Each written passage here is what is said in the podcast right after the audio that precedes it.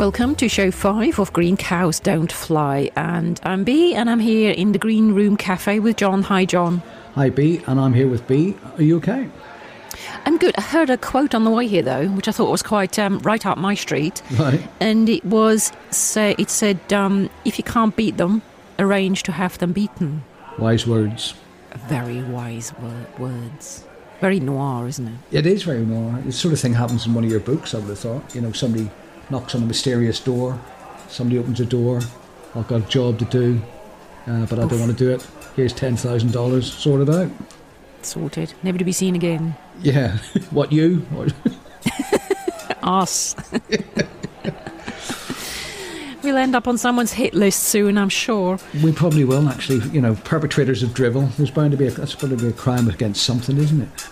We'll get sent a fish as a warning. Don't, don't the mafia send fishes to those on their hit list? Yes, those, um, or horse's heads sometimes, even. Yeah, I um, I, I once babysatted a um, 23-year-old daughter of a Chinese mafia, but uh, no, I won't tell you actually. no, um, you'll just crack under interrogation. Yeah, well, like no, I, I, I don't want to know. biscuit. I don't want to know. I don't want to know. It's better I don't know. Talking of dry biscuits, what's the weirdest food you've ever been given? Hmm, have to think about that. I- I've never had, uh, never had any camel's bollocks or anything like that. But you know, I'm beginning to think I wish I had. Actually, that uh, just fits quite nicely with um, what I was given. Uh, the camel's bollocks. I was given a cucumber. A cute- just like that. I was out jogging. I was out jogging through the village, and I ran past a house, and I heard this voice of a bloke from a front garden saying, "Oi, you want a cucumber?" like you I was running by, you know. Of course you do. thought, yeah, go to the London Marathon and see how long, how often you can do that to runners. Want a Oh, yeah. cucumber? I, kind of cucumber. Well, I would imagine that Sigmund Freud, if he was listening to this conversation, might be interested because camel's bollocks and cucumber, there's some kind of symbolism going on there. There is, isn't there? Sure what? Anyway, Uh, yes. did you want to go and get more cake? Well, I'll, I'll get us a piece of cake each. You know, we need, yeah, we need to stock up on a piece of cake. I take it you'll have a piece of chocolate cake, will you? Oh, absolutely, because like you know, you are what you eat, which is Yeah. why I don't eat fruit and nuts. Well, that's one bar of chocolate less you can have then. Well, why um, put fruit and nuts in it while you can have perfectly good chocolate? Well, nice, but I do like fruit and nuts. It's quite nice. yeah. Oh, I won one of those once because I lost a ski race. it was was the booby pricing. Yeah. We went to the mountains for a ski week, and uh, we had a race at the end of the week. And I was um I was rubbish at skiing back then, and uh, still am, but and I was extra rubbish back then. So I, I lost. So I won the booby prize, which was a um, fruit and nut chocolate. Was that Which was fruit fine and by me because no, it was a Swiss version. Oh, a Swiss version. But the whole okay. thing was fine by me because the, the the winner got something else. Can't remember what it was, but it wasn't as good as the chocolate. so yes, um, It's like one of those prizes. You, you in a raffle. You know, in the first prize you win, uh, you know, a ticket to some awful show. And second prize is two tickets to some awful show. some other awful show. It's a law of diminishing returns. So yes, that um that was my booby prize. Um, actually, which reminds me, you're a Brit, right, and a native English speaker. Mm, well, sort of. Trying. yeah, trying. Yeah. Why is it called a booby prize? Is No, it because you're a bit of a when you lose? I don't know. Do you know? Uh, but there could be that. But you, there's a there's a bird called the booby as well. I'll tell you what. We could we could Google that, couldn't we? Yeah, let's have a Google. Right. And what have we got? What have we got? no, interesting. The origin of the word boob stems from Spanish bobo, meaning silly, which in turn came from the Latin bulbus, meaning stammering. The word booby means to. Sorry, the, the word booby means. Oh, it is to mean the. The word booby to mean dunce appeared in 1599, just like I am. Booby literally means booby prize. Literally means idiot's prize. Not very nice, is it? There we go. A bit of a lecture for um, them. You know, Well, things you yeah. learn on this podcast. Yeah, well, see, come, come back for the more origins of words soon. but yeah, now where were these protagonists of ours? They were up to no good last time, weren't they? They were. They were in the loft um, of the pub, and one of them was drunk. Well, the hologram was drunk, wasn't he? And He was, They were yeah. waiting for the great arrival of someone new. Yeah, mysterious travellers from another dimension or world or something like that by the sound of things. Yes, arriving to the um, sound of Manic Street Preachers. No, it wasn't the sound of Manic Street Preachers, wasn't it? It was um, the stage show. Stage show, yeah, back, back, using that as a portal. well, let's hear then how it continues. So, Brian, if you kindly oblige us. I've been listening to your drivel. Camel's bollocks just about sums this show up. And to think I once worked in Hollywood with some of the greats.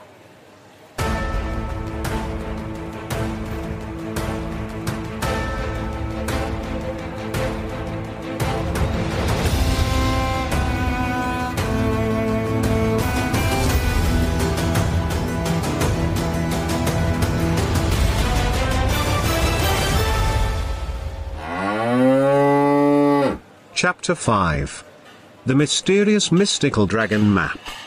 Grandolph gapes into the corner where a figure has materialized from inside the blue pulsing light. The figure is female and scary. Um, is he being a bit um sexist there? Being female and scary. No, we- well, I'm not too sure. I hope not. It's- Get his closed down. We'll have to write into our own show. We will, yeah. Dear sir, we're listening to your show. I write to you and you write to me complaining. Yeah, we complain to each other, and then we can hold a tribunal. Yeah, and then we can find ourselves not guilty. Grandolph, although a seasoned killer himself and well used to noir experiences, is immediately scared. Gives you an idea of just how scary she is. She has scary eyes. A scary nose, too. Her chin is kind of scary, as are her ears, but her scariest feature is her elaborately arranged, multicolored comb over hairstyle. Scary, is she? Uh, I'm glad he's um, telling us she's scary because um, I wouldn't have noticed otherwise. No, it's sort of. I thought the same. I, I'm, think she's scary. I'm not quite sure at the moment. we need more description, scary. don't we? yeah, but that would be scary. Scary description. Yeah, we- and a comb over. Oh, God, a comb over. Well, perhaps she's a devotee of the former ex-president of the U.S. Oh, let's hope not. We have to write her out. We have to go and get the deletion pen. Deletion pen, is there such a thing? Well, I think you've just invented it. That's a good idea. The deletion pen. The deletion pen and comb over the text. Yeah, come. Hey, I I see what you did there. yeah, wow, that'd be a good idea because you see, with this text, I've just been thinking this sort of this is the sort of thing could put us up for a Pulitzer. What bad writing? Yeah, well, good writing. Well, good writing. We- We call it, uh, you know, the uh, seventies architecture, concrete everywhere. They called it brutalist, didn't they? Like the Barbican and stuff like that. We could be That's obvious. brutalist bad, this one. We could be obvious. Obvi- Or Obvious. beat it to deathists. Stating the bleeding obvious dists. Cysts. Exactly. Well, let's see where he's going. Shall we? Let's see where he's going. Yeah. That's a whole new level of scary right there. To top it all, she's clutching a scary expensive looking handbag. She reminds Grandolph of someone, but he can't think who. Well, I can. The handbag.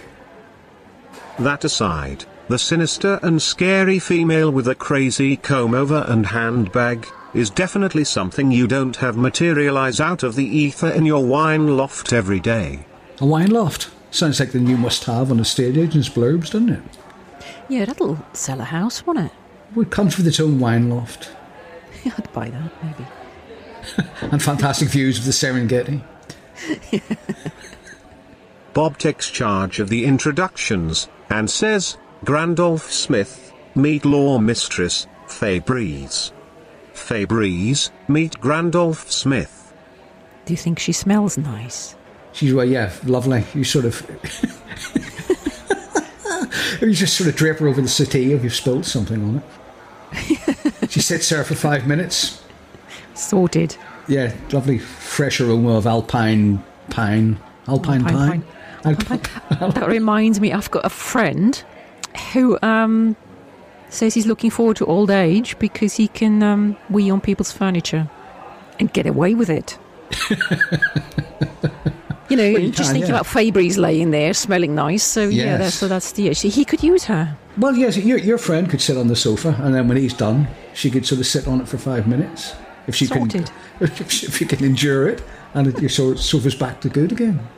Exactly. Fay Breeze extends her hand.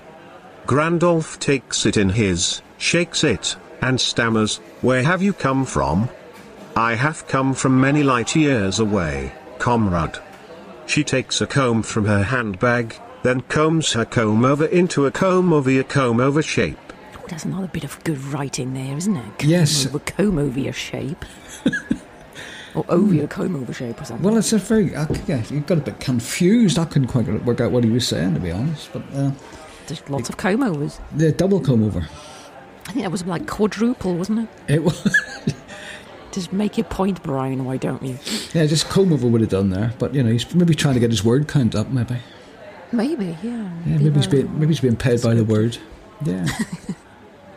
And continues, we and by which I am meaning you and I, and one or two others, shall be going on a journey soon and this is the place we are starting from. Well, this has got to be a first. We've got a AI robot talking in some kind of strange European language or, or accent. It's a bit of a mixed accent as well, though, isn't it? Sort of half German and half, I don't know, something else, Eastern Yeah, European yeah, Eastern European Germany's probably got a couple of. Uh, I would imagine the AI sort of plumbed through libraries and found various different accents and melded them together and got a totally un- unbelievable one. Just be foreign. Yeah, it's beginning to sound like those old war films. For the war is over. That kind of thing. Don't mention the war. I think we did. We better move on. Got away with it. She then combs her eyebrows. Grandolph frowns. A journey? What journey? He begins to shiver. Grandolph's all over the shop. Things have gone so crazy in the past half hour that he doesn't know his ass from his elbow anymore. Are you quite okay there, John, now? Oh, wow. When you're ready, in your own time. What the listeners won't realise is I near died during that last section. He did, I can vouch for that. Yeah, do Um, he, he snorted tea up his nose. Well, actually, in his throat and coughed for at least. Yes, I'd just like to warn everybody this is a hell. Don't try this at home, kids. Do not laugh and drink a big mouthful of tea simultaneously. It could lead to serious issues. And he's still scared of Fabrice. Fabrice raises a perfectly combed eyebrow. What do you mean, what journey? She then turns to Bob with a look of intense irritation in her eyes, and says, Oh, for God's sake, Krief Schlurpmsch Zero Farwank. Have you not told him? She then puts the comb back into her handbag and mutters to herself. I knew it. I told the head pair that getting a hologram to do a decent job is sheer folly. The room falls silent and all three look at one another. Grandolph is scared and worried, Fabrice is clearly annoyed, and Bob is pissed as a parrot.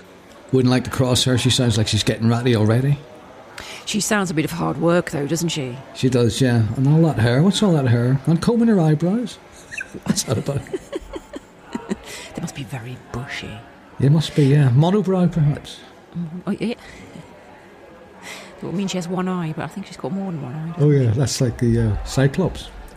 But she doesn't even use it. Um, Bob, you know, she keeps. She uses his real name, the Kirchenbank. Yeah, well, if she What could, uh, we, we could say that, yeah. Splution, I don't know what it is. It's, it's tricky. But she should just call him Bob as well. But no, she's sounding very, very serious.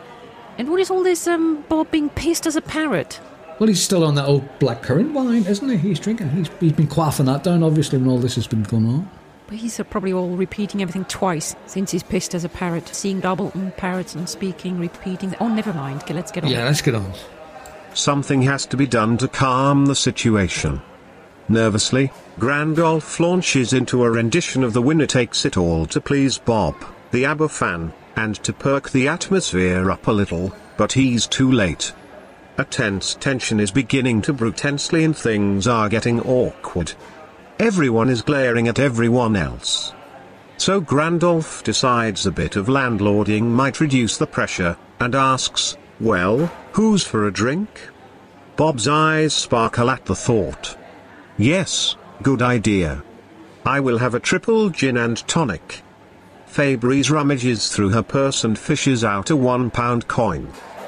Do you have cider here at Zeus pub? Cedar? That's a tree, isn't it? What's she want a tree for? Cedar. Cedar. She, she must mean um, Cider. Cider, yeah. But she's not going to think she, that a pound will get her a cider, is she? Well, she's probably What kind of planet is she from? not not the pubs I go to. It won't. no fuel, fuel? No alcohol duty on that, then, is there? No, there's not. No, she'd, be, she'd probably get it duty free. I don't know. Cheapskate. Well, she hasn't done her homework properly. You're in rip off Britain, love. Yes, it's rather good too. I brew it myself, as well as my blackcurrant wine, says Grandolph. Fabries throws the pound at him. Very well, I shall have a small glass of your home-brewed cider. And I don't suppose you would have a corned beef and beetroot sandwich. I am starving, comrade. Grandolph does a double take at this request. What a cheeky mare. Cheeky mare? Oh, very East End, isn't it? It is a bit. Oh, oh blimey. And she wants also um, beetroot and corned beef sandwich, all for a pound. Yeah, well, and that's uh, that's a right old delicacy, that isn't it? Cider, corned beef with beetroot. That does have a sort of a well, so there is sort of Russian overtones to that, isn't there? Yes. Corned beef, I mean, really. Yeah, well, it's not very ladylike. No, it's not very healthy either. No, it's, it's no, it's well, anything comes in a tin, though. You know, She might die of bad nutrition before the book is over. she might, she might. Uh, I've just got a feeling she might die anyway. It's good. You're involved in well, no, if you're if you're programming the AI, who knows? Who knows how long she's going to last? I know nothing. I won't admit to anything. Yeah, right, okay, well, we'll see. The pound wouldn't even buy her half a cider in normal circumstances, let alone a corned beef sarnie. She certainly won't be getting the customary chips on the side. Nevertheless, he's pleased that he can do something to break the ever more tense tension. I'll just get those for you from the bar downstairs. Back in a jiffy, he says. Bob and Fabries watch him leave, and then resume staring each other out. Finally, Fabries breaks the silence. Okay, hologram, I have brought the map. She takes a sheet of folded parchment from her handbag. Bob asks, Is it a good one? Of course it is a good one. It was drawn by the Grand Pair's personal cartographer, Chongkoitso Haloran. Aha, What? the first continuity error. Really? What's he done? He called them the grand pair, but before it was the head pair. Ah, well spotted. Computers, eh? Who said they're perfect? Can't trust these AIs, can you? No, definitely not. But I tell you what, something for the fantasy lovers now. A map. A um, parchment map. Yes, sounds very intriguing. Because your fantasy lovers love that, you know, love a map. Yeah, we need a bit more noir though, and we need some more dead bodies. But yes, map is good. Well, yeah, maybe there might be a cemetery or a graveyard or something on it. Yeah, let's hear. He has great skill in these things. Bob is not convinced. He asks, Does it have lots of seas? Of course. Do you think I am coming here with a substandard quest map without seas? Yes, but what about mountains hinting of great perils and ancient quests perished? This map has many mountains. If these mountains could speak, the tales they would tell. Bob is still not convinced. Okay, but what about lands with mysterious names? Is Archaeanzium mysterious enough for you? Yes, not bad, not bad at all. Gives a look. Bob reaches out and grabs at the map, but Fabries still holds it tightly in her hand. There is an ominous ripping sound as the ancient parchment is torn in two. This is followed quickly by a loud peal of thunder. Uh oh, that's never a good thing when a map gets torn. Um, why not? It's just like two halves now, isn't it? Well, in fantasy, a map's a map. You know, it's got it's got magic inside it. Got to be something you know really bad's going to happen now. That's what that peal of thunder was about. I suppose the thunder is a bit of an ominous sign, isn't it? It's one of those portends again, like a bartender. It's a portend of something terrible about to happen. Well, let's hear then. I can sense it. At this precise moment, Grandolph appears through the loft's trapdoor. He's carrying a tray, and on it are a glass of blackcurrant wine, a tumbler brimming with a triple gin and tonic, a small glass of cider and a plate of corned beef and beetroot sandwiches. No chips. Here we go, he says but that's as far as he gets. He sees Fabrice and Bob facing one another, each holding a torn half of the map. Falling from both its ripped edges, are what appear to be microscopically small dragons. Many of them there are too. Perhaps as many as 25. Um, just to be picky there, he says microscopically small dragons. Hmm. How can he see a microscopically small dragon? Well, he can't really, but he's, he's given himself a bit of poetic license there, hasn't he? I suppose he has. And he's quite precise with his perhaps as many as 25. Could be 26, might be 24. it might be 23, it might be 25 and a half. Well, he's hit a gold seam here all of a sudden, the AI, because, you know, he's right on the money for fantasy. We've got a map, we've got dragons, pooh, stellar stuff. They're falling downwards towards the floor to begin with, but then, seemingly attracted by the oil lamp on the table, they right themselves in midair, and fly to the light and begin circling around its glass in a clockwise direction. Observing them closely, Grandolph can see tiny little jets of flame and plumes of smoke. Fabrice says, Oh, cheat. Well, now you have gone and done it. Grandolph asks, Some kind of a problem, is there? Fabrice says, Yes. You have unleashed them. Oh, shit. This episode is over. See cliffhanger? Oh, I went French there. Well, that means another week is done and dusted. Episode 5 in the can. And uh, we nearly lost John in the process. Yes, it was fit. touch and go, touch and go, but I'm okay. I'm a trooper. I'm a trooper, love. I made it through. The man coughing, that was. and, and I hope you noticed that I just sat there laughing. Yes, well, you weren't much help, I have to say. You just sort of killing yourself laughing when I sort of stood up, grabbed my throat, writhed around a bit, fell over the desk. Not even a hint of a Heimlich maneuver. Well, you're still here now, so um, you can come back Next next, week, yeah. And in the meantime, check us out on all our social media because you'll find us there. Green cows don't fly. and send us your comments. Yes, indeed. Till next week. Goodbye. Bye.